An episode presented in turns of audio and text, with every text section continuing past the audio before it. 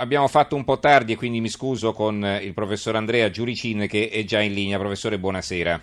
Buonasera. Allora, professor Giuricin è docente di economia dei trasporti all'Università Bicocca di Milano. L'abbiamo chiamato per eh, sviluppare l'altro argomento del quale vi avevo fatto cenno in apertura, e cioè il fatto che è stata definitivamente abbandonata la tratta eh, aerea, il, la, la, la linea tra Malpensa e Fiumicino. Perché? Perché evidentemente non conviene.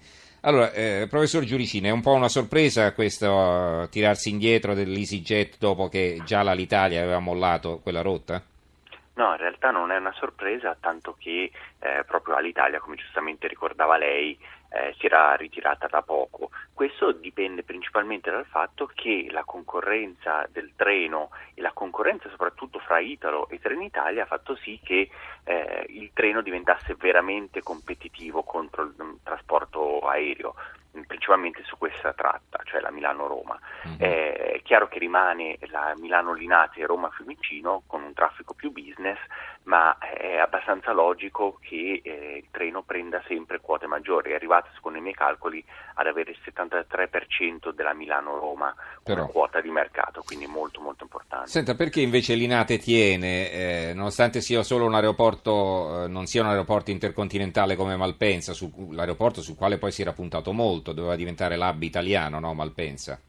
Perché sì, esattamente, Malpensa è soprattutto vocato diciamo, per i voli intercontinentali. Milano, Linate e Roma Fiumicino tiene perché Linate è molto vicino al centro città e quindi va molto bene per questa tipologia di voli che sono voli a corto raggio, quindi eh, voli principalmente business in questo caso. Quindi eh, Linate riesce a tenere anche perché all'Italia ha una buona frequenza e quindi riesce a coprire quella fascia di consumatori che magari vuole raggiungere presto l'aeroporto di Roma o viceversa, cosa che il treno ancora non riesce a fare benissimo, pur eh, che le compagnie Trenitalia o Italo hanno i primi treni già alle 5 e mezza, in partenza verso le 5 e mezza del mattino, mm-hmm. quindi sono due clientele proprio differenti. Diciamo che sempre tre ore ci vogliono, quindi se uno deve passare la giornata a Roma o a Milano deve mettere in conto sei ore di viaggio, che non sono poche, no? Esattamente, esattamente, sono sei ore di viaggio, soprattutto se uno un, magari deve partire da Milano verso le 6 con l'aereo, può arrivare alle 7 a Roma e magari alle 8 meno un quarto in centro città, tenuto conto degli spostamenti, con il treno difficilmente prima delle 9 riesce ad arrivare in centro città, quindi mm-hmm. indubbiamente su queste fasce il, l'aereo riesce ancora a reggere, ma è chiaro che ci vuole una buona frequenza per coprire appunto quella clientela esigente che sono appunto i businessmen. Allora, eh, si parlava delle rotte intercontinentali di Malpensa, ma eh, insomma, se uno deve andare a prendere un aereo eh, che, che, va non so dove, in Sud America o in Asia, eccetera, quindi deve arrivare a Malpensa, a questo punto che deve fare? Caricarsi le valigie sul treno da Roma, arrivare in, al centro della città eh, a Milano, dopodiché deve prendere un altro treno per arrivare a Malpensa, mentre nell'altro modo arrivava a Malpensa, i, i bagagli nemmeno se li, se li consegnava a Roma e se li ritrovava a destinazione, no? Sì, C'è una bella scomodità. Mm. Eh, diciamo, indubbiamente, indubbiamente il, pro, il, problema principale è per quello che si chiama il, i voli di fideraggio verso, verso, Malpensa, cioè quei voli magari per arrivare a Malpensa, appunto da, da, Roma in questo caso, per poi ripartire verso destinazioni intercontinentali. Bisogna anche dire che in realtà il primo aeroporto intercontinentale comunque è Roma in Italia. E Malpensa è ormai relegato in seconda posizione, pur notando un traffico intercontinentale in aumento, ma sicuramente Roma-Fiumicino è meglio collegata, quindi chi è di Roma molto probabilmente utilizzerà Roma per raggiungere destinazioni intercontinentali e infatti le, le voci diciamo, eh, più critiche si sono alzate proprio dal nord Italia più che dal centro Italia per raggiungere Malpensa e poi ripartire eh, verso queste destinazioni intercontinentali. Quali sono le altre rotte eh, aeree a rischio, diciamo, eh, dato, la, data la crescente diffusione dei treni ad alta velocità? Beh, indubbiamente il, il fatto che... Le rotte brevi è chiaro, insomma, da esatto. Napoli a Roma non, nessuno va in aereo, questo è evidente. E lo so, ad oggi, ad oggi ancora esistono alcune, alcune, di queste tratte. Mm. Io ho fatto un calcolo almeno fino all'anno scorso, eh, 2016, c'era circa un milione di passeggeri che utilizzava ad esempio il Napoli-Roma ah, sì. o il, Bologna, il Bologna-Roma o il Firenze-Roma. Firenze eh, è chiaro che nel uh, medio periodo queste tratte hanno sempre meno senso. Ad oggi hanno senso per fiderare, appunto, per portare traffico da queste città eh, secondarie da un punto di vista, da un punto di, vista appunto, di traffico aereo verso Roma, per partire verso destinazioni intercontinentali. Però è chiaro, è chiaro che ah, avrebbe più senso già oggi utilizzare il treno piuttosto che utilizzare l'aereo, però è chiaro che dovrebbe essere meglio collegato chiaramente Fiumicino che ad, eh, oggi, certo. eh, che ad oggi con i treni alta Questo velocità. forse è il grande problema, no? perché con l'alta velocità si arriva al centro della città e va benissimo, se poi si deve raggiungere l'aeroporto si perde un sacco di tempo. No? Esatto, ad oggi c'è quello che si chiama in gergo tecnico la rottura di carico, no? uno arriva eh, in linea di massima a Roma Termini e poi deve prendere un altro servizio eh, per arrivare verso, verso, l'aeroporto. Esistono pochissimi servizi che arrivano direttamente a, a, all'aeroporto, ma esiste anche una legislazione che non lo permette. Ad oggi principalmente ah, è, un problema, mm. è, un problema, di legislazione perché il servizio verso Roma Fiumicino è coperto diciamo, dal servizio universale, cioè rientra nel contratto tra Regione Lazio e, eh, e, e, appunto in questo caso Trenitalia che è il gestore del servizio regionale. Se si volesse, se si volesse eh, arrivare con treni che fanno fermata sia a Roma Termini che poi a Roma Fiumicino per, o Roma Fiumicino, poi Roma Termini e poi andare verso Firenze, ad oggi questo non è fattibile, nel senso non è possibile caricare passeggeri su Roma Termini perché andrebbe contro eh, questa regolazione, questo contratto esistente. Quindi bisognerebbe in realtà cambiare prima di tutto la regolazione per favorire questa integrazione treno-aereo.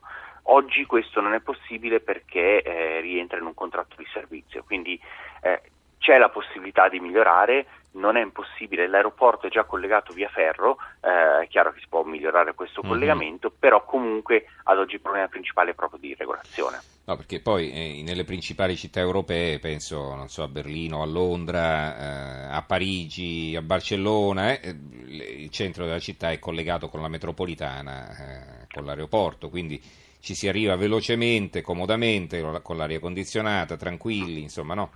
Sì, non è neanche necessario taxi. Questo, esattamente, indubbiamente questo e poi c'è anche un altro fatto, ad esempio se andiamo a vedere alcuni casi europei, eh, poi in realtà ce ne sono anche altri internazionali, come potrebbe essere Parigi Charles de Gaulle o Francoforte, il, la stazione ferroviaria o anche lo stesso Bruxelles o Amsterdam, sono, la stazione ferroviaria è importante ed è in aeroporto, quindi in realtà sono al centro del network ferroviario queste, queste, questi, questi, aeroporti e quindi di fatto c'è la possibilità già ad oggi, quello che si chiama l'integrazione treno-aereo che funziona molto bene, in diversi casi, se non mi ricordo male, intorno a Parigi, a Parigi Charles de Gaulle quasi 5 milioni di passeggeri continuano con il treno a alta velocità per andare, 3 milioni, 4 milioni di passeggeri continuano dopo un volo intercontinentale con il treno a alta velocità, cioè mm-hmm. c'è un biglietto unico, è possibile comprare un biglietto unico con una vera integrazione quindi fra treno e aereo. Oggi eh, Fiumicino rimane un pochettino, un po' eh, non ben collegato, come dicevo prima, per diverse r- ragioni, ma eh, questo servizio treno-aereo è molto difficile da fare per gli operatori. Senta, per quanto riguarda il nostro paese, noi per esempio abbiamo, cioè, intanto abbiamo una struttura geografica, morfologica, geomorfologica del tutto particolare per cui eh, ci ritroviamo con tantissimi aeroporti che sono frutto non soltanto di come è fatta l'Italia, della conformazione dell'Italia, ma anche del fatto poi dei campanilismi, no? ogni città voleva avere il suo aeroporto e molti scali sono praticamente abbandonati a se stessi. Allora, diciamo, come eh, si rilancerebbe il settore aeroportuale in Italia? Sì, indubbiamente l'Italia ha molti scali. Quello che ho sempre mh, a mio parere il fatto che esistano questi scali non è un grandissimo problema se questi scali non venissero gestiti più che altro per ragioni politiche, cioè come giustamente ricordava lei, per campanilismo che diventa poi vera e propria ragione politica. Cioè se questi aeroporti fossero privati e, in grado, e fossero in grado di attrarre traffico aereo, quindi compagnie aeree, eh, non ci sarebbe alcun problema perché bravi loro riescono, riescono, a tenere in piedi il proprio business e andare avanti, e andare avanti senza alcun problema. Ad oggi il problema è che molti di questi aeroporti sono pubblici, quindi utilizzano soldi pubblici, sono in perdita e via dicendo e non riescono neanche a trarre il traffico, quindi ad oggi sono tanti aeroporti, molti dei quali sono pubblici, che perdono soldi dei contribuenti. Quindi in primo luogo, a mio parere, andrebbe, andrebbe, si, ci sarebbe la necessità di andare verso una privatizzazione del settore. In buona parte è già stata fatta, ma ancora c'è da fare. Quindi eliminare il campanilismo, soprattutto pubblico, cioè, se fosse privato e si riesce a trarre traffico non è un grave problema. Un esempio chiaro, secondo me, è proprio Milano, dove l'aeroporto di, Bergamo, Real Serio, è diventato il terzo aeroporto, il terzo scalo italiano eh, dopo appunto Roma Fiumicino, Milano Malpensa, grazie alla capacità di aver sa- saputo attrarre eh, traffico aereo, in particolare Ryanair, Ryanair e, certo. e, negli ultimi 15 anni è diventato appunto il riferimento in Italia. Ma lì è stato capace Oriol Serio o è stata furba la Ryanair che ha scelto un aeroporto magari un po' decentrato dove lo slot lo pagava meno, insomma, quindi eh, tu, tutti i diritti di atterraggio e quindi alla fine insomma no. Eh... Sì, diciamo che è stata una scelta, a mio parere, una scelta intelligente da parte di entrambi perché da un lato sicuramente Ryanair non ha avuto problemi di trovare eh, spazi a Oreo, a Oreo Serio che poi l'ha accompagnato alla crescita, dall'altra parte l'aeroporto eh, ha saputo gestire bene questa crescita, ha saputo diciamo, andare in concorrenza con gli altri scali milanesi ed è diventato appunto il terzo aeroporto italiano. E fa utili questo aeroporto, quindi fa diversi milioni, decine di milioni di utili. Mm-hmm. Quindi indubbiamente è stato un, quello che in gergo economico si chiama un win-win, cioè entrambi sono usciti vincenti.